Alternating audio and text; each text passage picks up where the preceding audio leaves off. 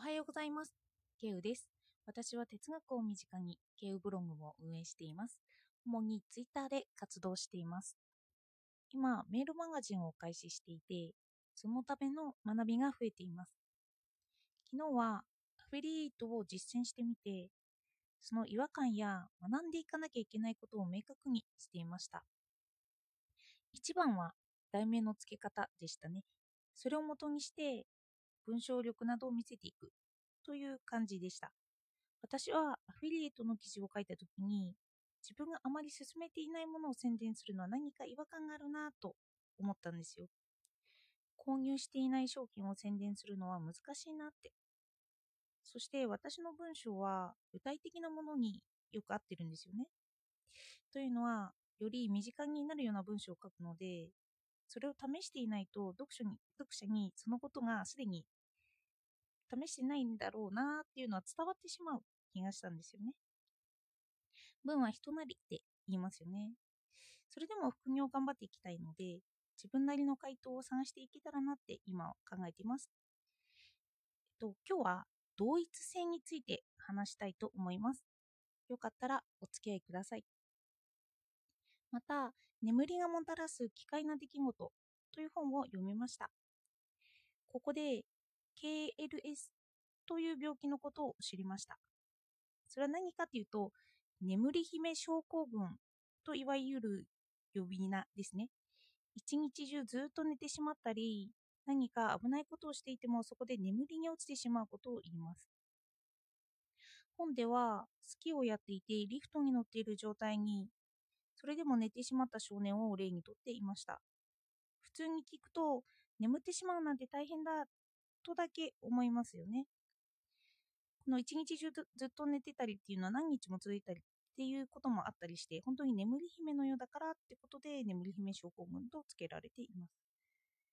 そしてこれが病気だって判断されているのは脳に少しながら炎症が起きていることが分かっているらしいんですよね。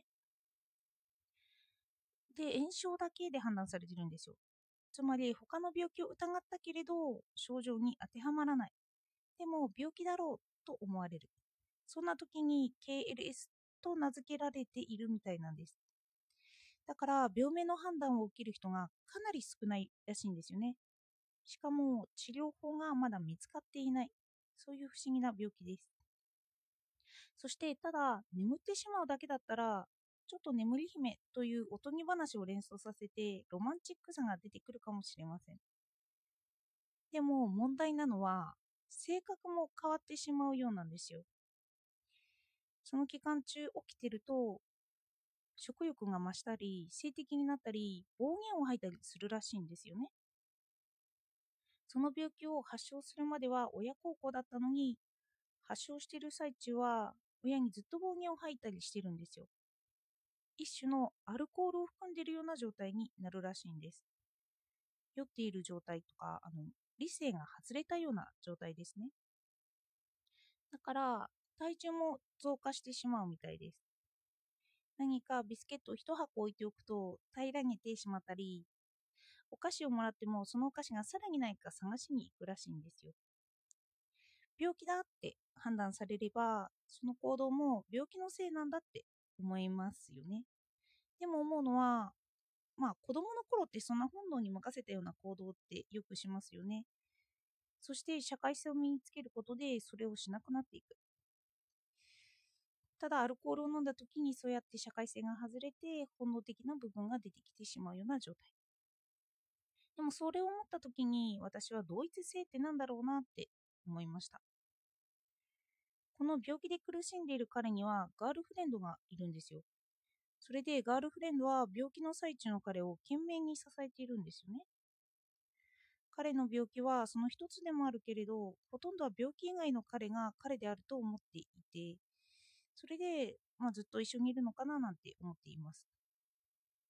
そうした時にこの恋愛感情というのは何だろうって思いました。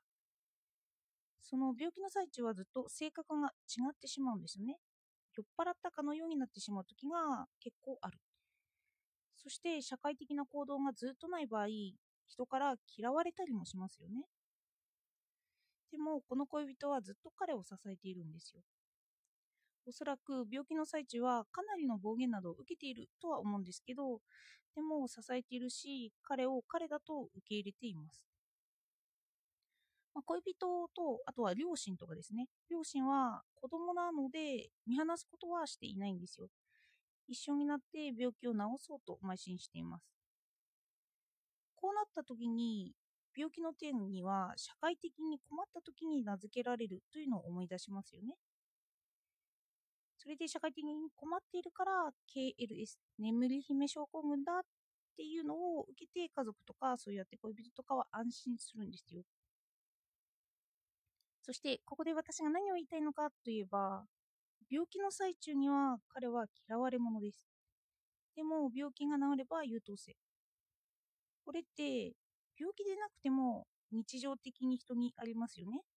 さっきも言ったようにアルコールを飲めばそうやって人が変わってしまうんですよね。そうやって病気以外の彼は輝いているけれど他の時の彼はの癖などを直してほしいと思ったりする。人一人を捉えてみても同一性が感じられないことって結構ありますよね。病気以外でもまあイライラしている時とかですかね。